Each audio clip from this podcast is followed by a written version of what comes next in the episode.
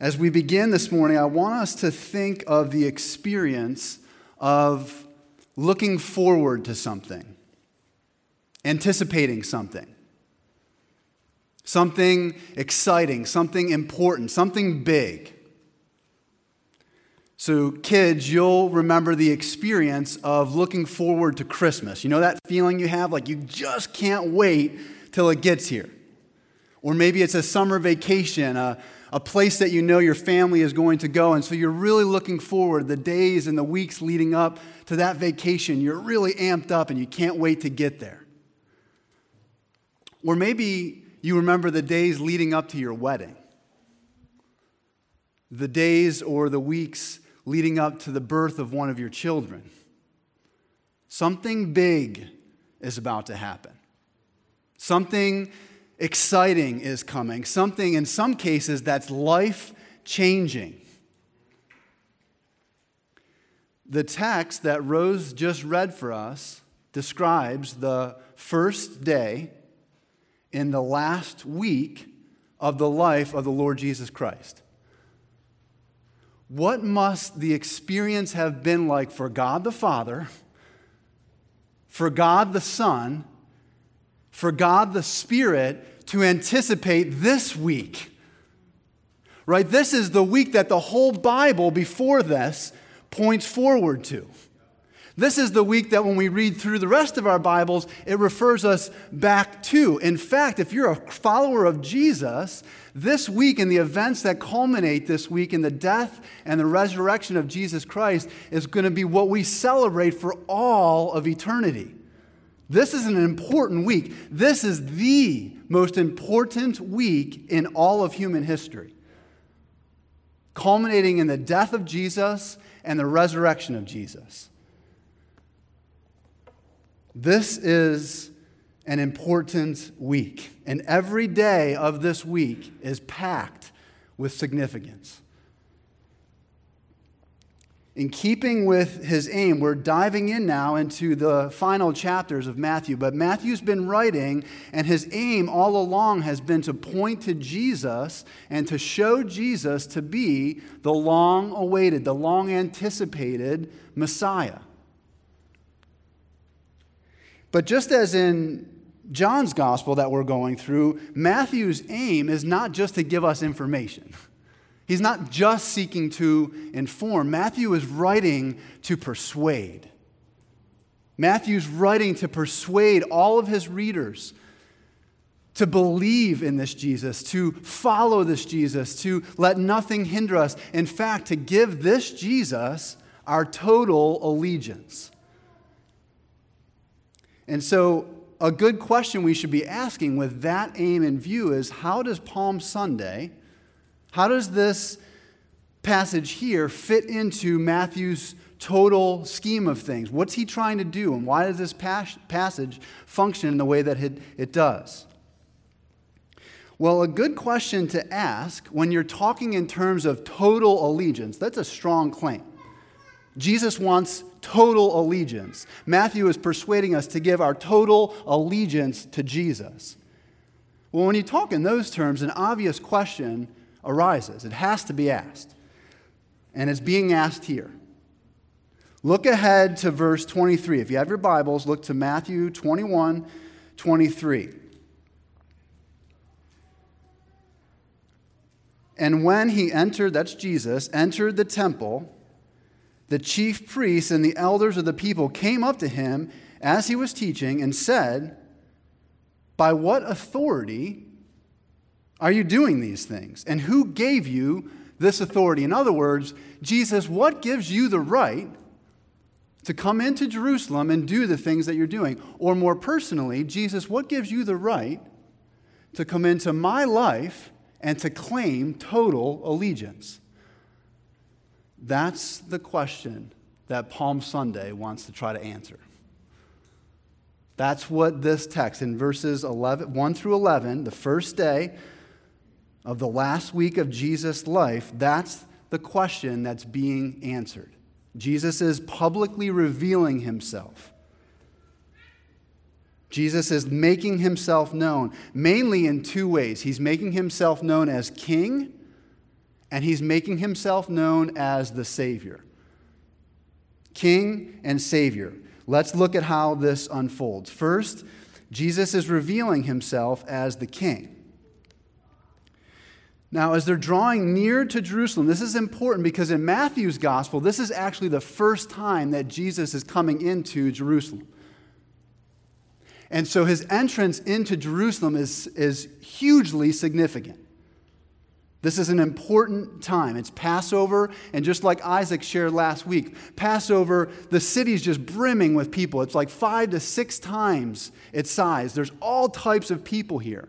And this is a time where the Jewish people are just, they're ripe with nationalism. They're thinking about their history as God's people and all that God did for them and their anticipation of all that God will do for them, all that he's promised. Like, this was a time when emotions are high, expectations are high, tensions even are high. Jesus is on the Mount of Olives, so he's actually to the east of Jerusalem, and he's looking down. He can see the entire city of Jerusalem. He can see the temple. He sees it all from the Mount of Olives. And he's considering, how am I going to enter the city? How am I going to go down into this central place of Israelite religious life? He's not taking an Uber down there. Right? He's not just jumping in a car and driving down there. He's considering, how am I going to get down into Jerusalem? We'll see why this is important. He decides that he's going to ride down on a colt. But don't miss verse 3. Remember this question of authority. Jesus sends his 2 disciples ahead and says, if anyone says anything to you, you shall say, the Lord needs them. Now, when Matthew uses that word, he's not just talking about a ruler or a master or even the owner of the animals, which Jesus wasn't. These were someone else's donkey and colt. He's talking specifically of Jesus as the Lord God Almighty. So whenever God asks to borrow something, the only right response is, it's all yours. Because literally, it is all his. Jesus has authority because the Lord Almighty is asking. We keep reading. Why is this happening? Why is Jesus choosing to enter Jerusalem this way? In verse 4, Matthew tells us, this took place to fulfill what was spoken by the prophet. Specifically, the prophet Zechariah. So catch this for a second. Think, Jesus is looking out over the city. He's looking at Jerusalem. He's looking at the temple. And he's so self-aware. He's so aware that this very moment in time, God is about to fulfill a promise that he made to his people 500 years ago. God promised his people 500 years ago, and now, right now, this is the time by entering into Jerusalem, I'm going to bring to pass. I'm the one with authority to bring to pass the promise of God from over 500 years ago. Now, if you read Zechariah's prophecy, the time that it's written in is a time when Israel is being severely disciplined by God.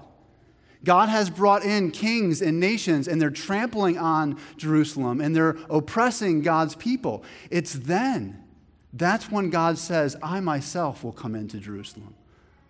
I will set up my king. And this king, he's going to make peace, not in just in Jerusalem. He's going to bring peace to the entire nations. He's going to rule from sea to sea. He's going to be worldwide in his rule and his reign. This is not just the king of Israel. This is the king of the entire world. Now, in ancient times, kings would typically go about in one of 2 ways. If they were riding around the town or the city, they were typically riding on a war horse. A king ready for battle, a king riding out to defend and to conquer. Or they would ride on a docile animal like a donkey. That was to communicate to his people, all is well. We're living in a time of peace, let's celebrate and enjoy this time of peace together. Remember those two ways. That's how kings would get about. So here is Jesus in a time that he's aware that God's fulfilling this prophecy, riding on a donkey into the city of Jerusalem. No regalia, no fine clothes. In the world's eyes, a very poor, a very unassuming man. But for those with eyes to see, the King of the world was entering Jerusalem that day. And the King was coming with terms of peace. I love that. In the movie Invictus, which recounts the story of Nelson Mandela, Morgan Freeman plays the role of Nelson Mandela. And Morgan Freeman comes into office. He becomes the new president.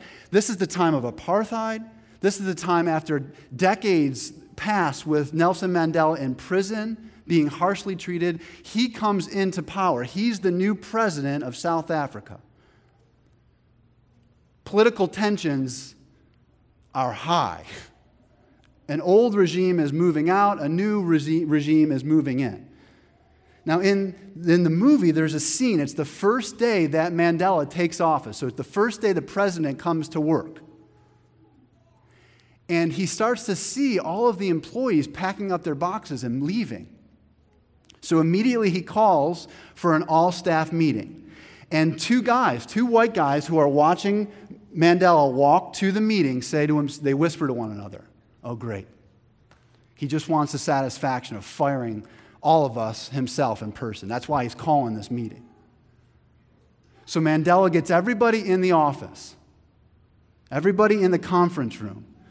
And this is what he says. He says, "I couldn't help noticing all the empty boxes and the packing that's going on. Now, if you want to leave, that's your right. And if you feel in your heart that you cannot work for your new government, you should go, and you should go now."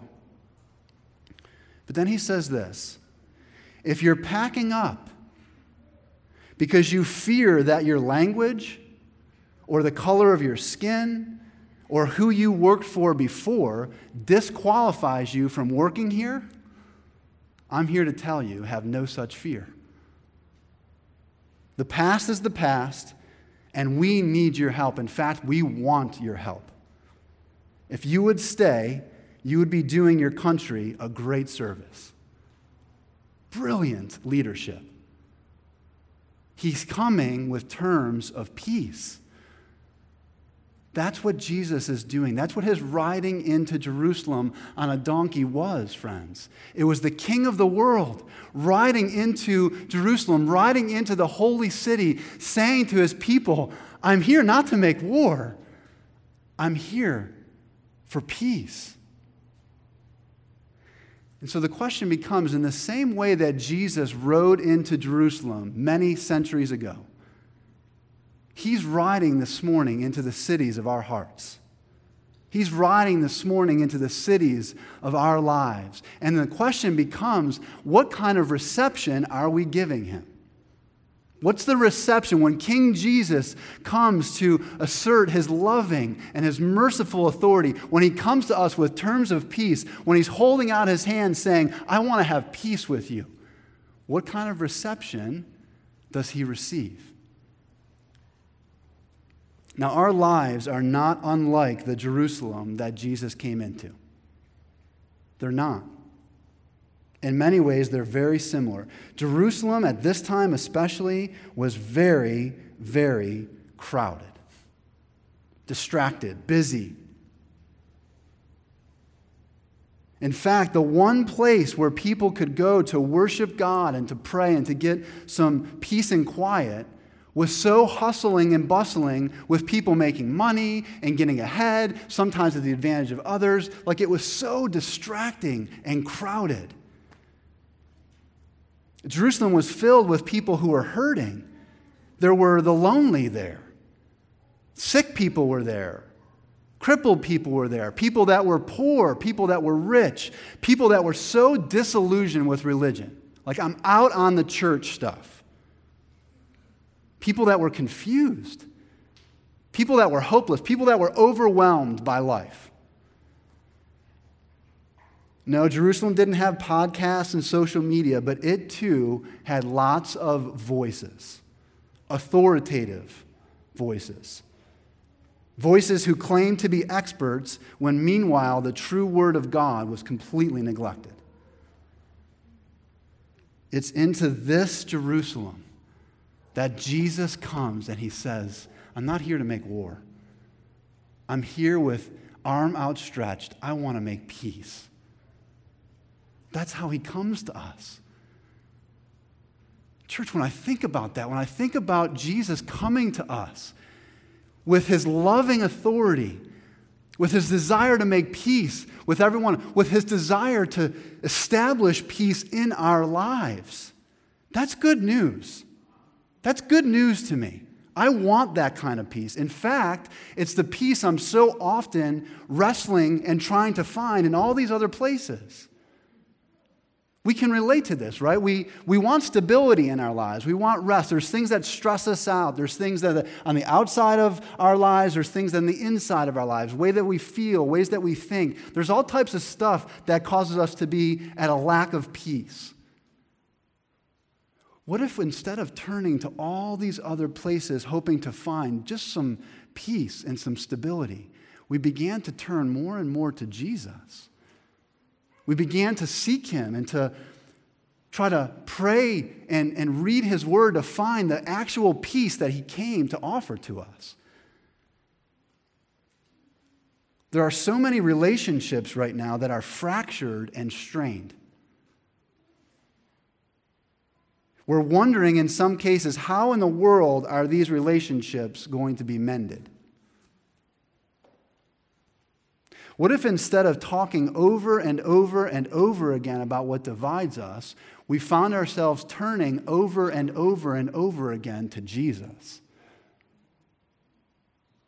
Is one of the reasons why we have fractured relationships in this church and so many churches around the country right now? Because we're really not surrendered to the Prince of Peace. See, Jesus comes to give us more than just a feeling. Peace is not a feeling. Jesus came because there was war between us and God.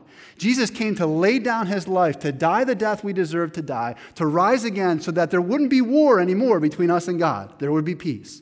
But that's not where peace stops. Peace then goes horizontal. Jesus came to establish peace between us and God and peace with us and one another. That's what it means to call him the Prince of Peace. As we surrender to him, we have peace with one another. Many of us right now are struggling with the events and the issues swirling around our country, and I get it. Don't forget the Christians to whom Matthew was writing.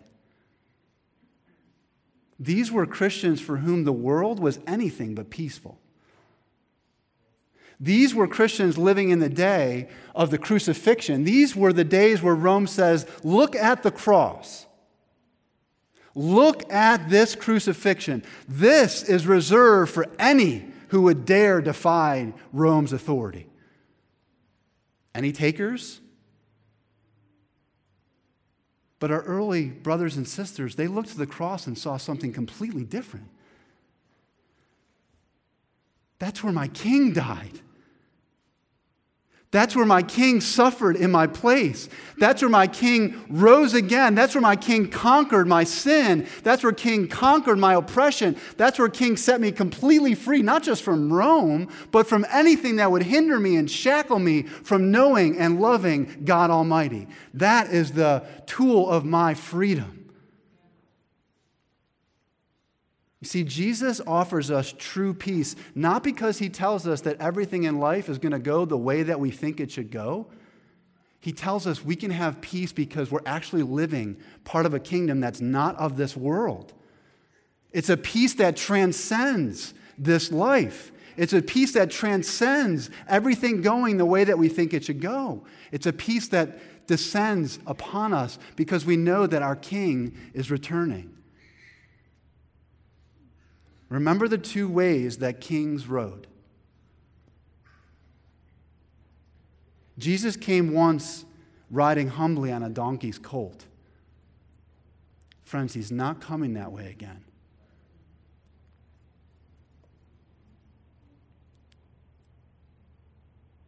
John tells us in Revelation how Jesus is coming.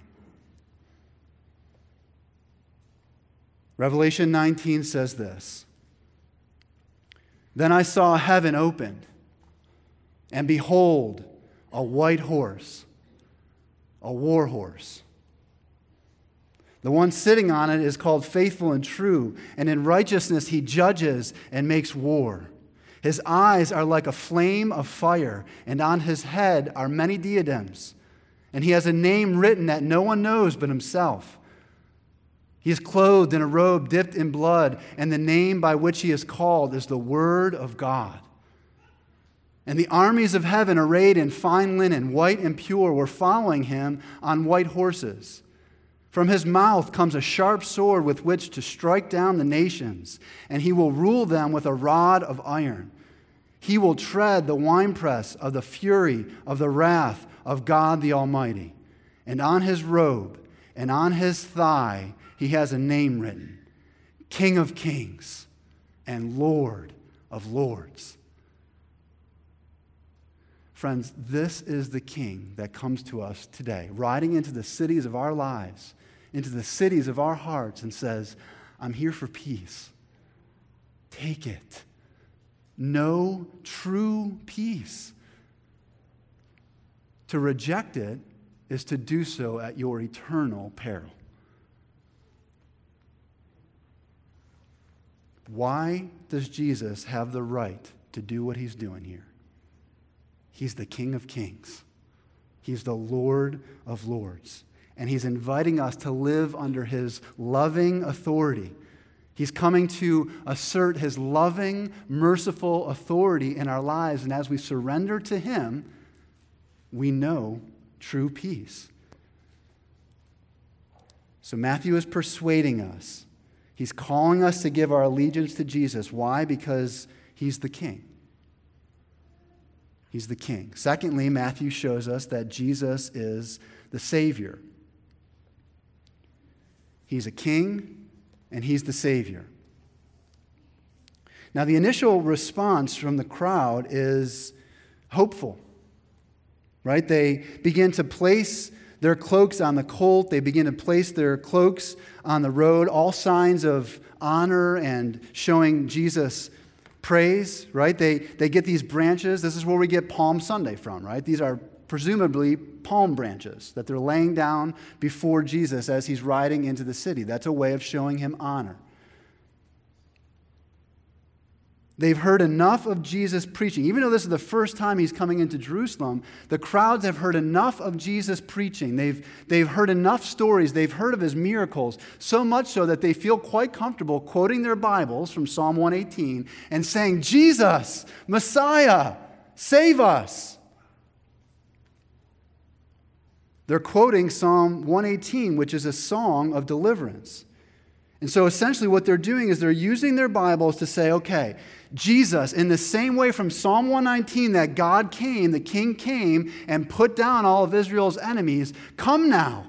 You're coming into Jerusalem and we're coming with you. We're going to put down Rome.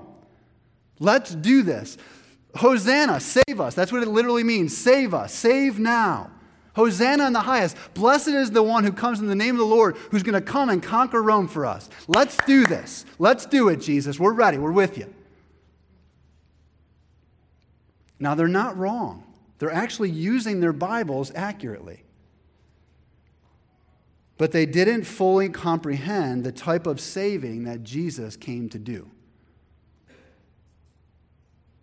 They wanted all Jewish people to be saved from the power of Rome. God wanted all people to be saved from the power of sin. Think of it this way. Let's say I go to the doctor because I've got this aching tooth. And it's just been bothering me over and over. So I finally go to see my doctor, and he does all the x-rays and the blood work and the testings and all that. And he says, yeah, it's true, you do need a root canal. But he also finds that I've got mouth cancer and it's terminal. So what if and this doctor so happens to be an expert in this type of cancer, and he's got the cure, let's say. But if he goes into my mouth and he only does the root canal and he never tells me about the cancer, he never deals with the cancer, he never addresses the cancer that's killing me, what kind of a doctor would he be? A bad one. I don't want those kind of doctors. That's not the kind of Savior that Jesus is. He didn't just come to make one people group's political lives a little less painful. He came to deal with the terminal cancer of sin that's killing people and sending us all to hell. See, we're living, friends, in a time when identity groups and finding our tribe is hugely important to us right now. And we might feel comfortable and find some satisfaction to placing ourselves in all these different categories. But when it comes to Jesus and the Savior he is and the saving that he came to do, the Bible only knows one category. There's only one group of people that Jesus came for: sinners. The Bible says that all of us are in our father, Adam. We're all part of the same human race. And we all have the same fundamental human problem. We're all alike sinners. We all in some way, like Adam, have said to God, even though you're the creator and sustainer of all things, no thanks. I'll take things from here. I'll do things my way. We've rejected God. We've all failed to live up to the moral standards that God has for us. And so we all sinners deserve God's just punishment, his fair punishment for our sin. But what does Jesus do? Jesus, the one sent with all the authority from heaven, he comes into the world. He takes on the flesh of Adam's race. He goes to the cross. He suffers and dies the punishment that all in Adam deserved to die. And then he rises again. And what does he tell his disciples at the end of Matthew? All authority in heaven and on earth has been given to me. So go with this good news. Go tell the whole world this good news. You don't have to be an Adam anymore. You don't have to face Adam's punishment. You can now actually exit Adam and come into Christ.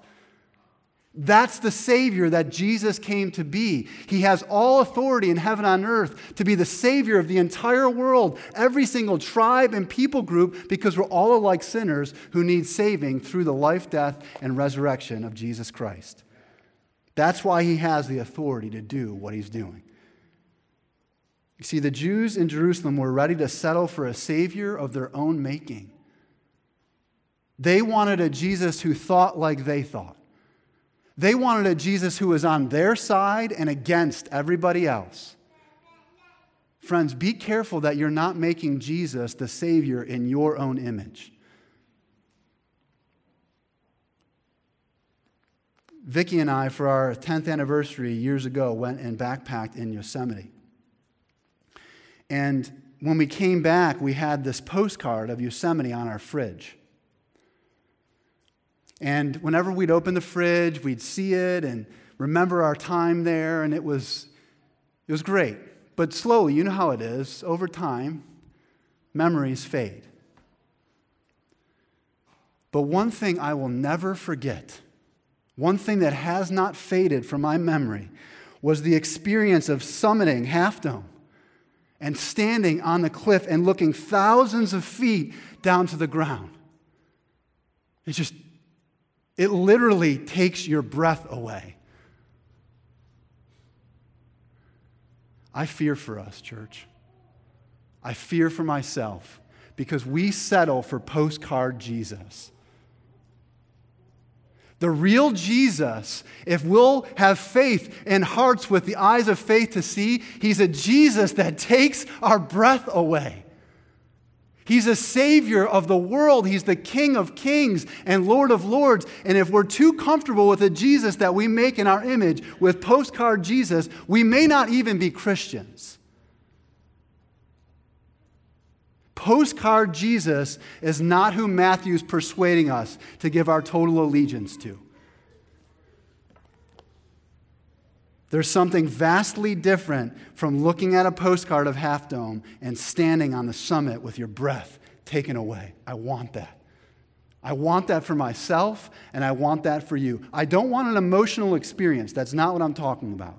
I want a reverence and an awe and a type of heart mindset that says, Jesus, I fail all the time at this, but you have my total allegiance because you're worthy of it. You loved me. You gave yourself for me. You're coming again, and I want to live now in light of that day. That, church, is what Matthew is trying to get us to do. And the beauty of this is, we might think that the fear of the Lord, living in the fear of the Lord, is some terrifying experience. The Bible actually says that the fear of the Lord is the beginning of wisdom, which means that nobody is as committed to your joy and your peace and the abundant life than Jesus is. No one's as committed to this as he is. Human flourishing happens when we surrender ourselves to the Lord Jesus Christ. That's the beginning of wisdom. That's when we become truly human beings. When we're surrendered to the one who's fully committed, so much so that he died and rose again to allow our lives to be all that he means for them to be. He came to give us abundant life, which simply means for us tomorrow morning that we get up and we simply say again, Jesus, it's a new day. You're the King. You have peace. You're the Savior. I need deliverance. Fill me with your Spirit. Lead me not into temptation. Deliver me from evil. I need you. That daily surrender, friends, that moment by moment surrender, that's what we're called to do. That's how we become the people that God has made us to be. I'll have Isaac and the band return. Look at how Matthew concludes this story. He puts a question into the mouths of the crowds in Jerusalem. Verse 10.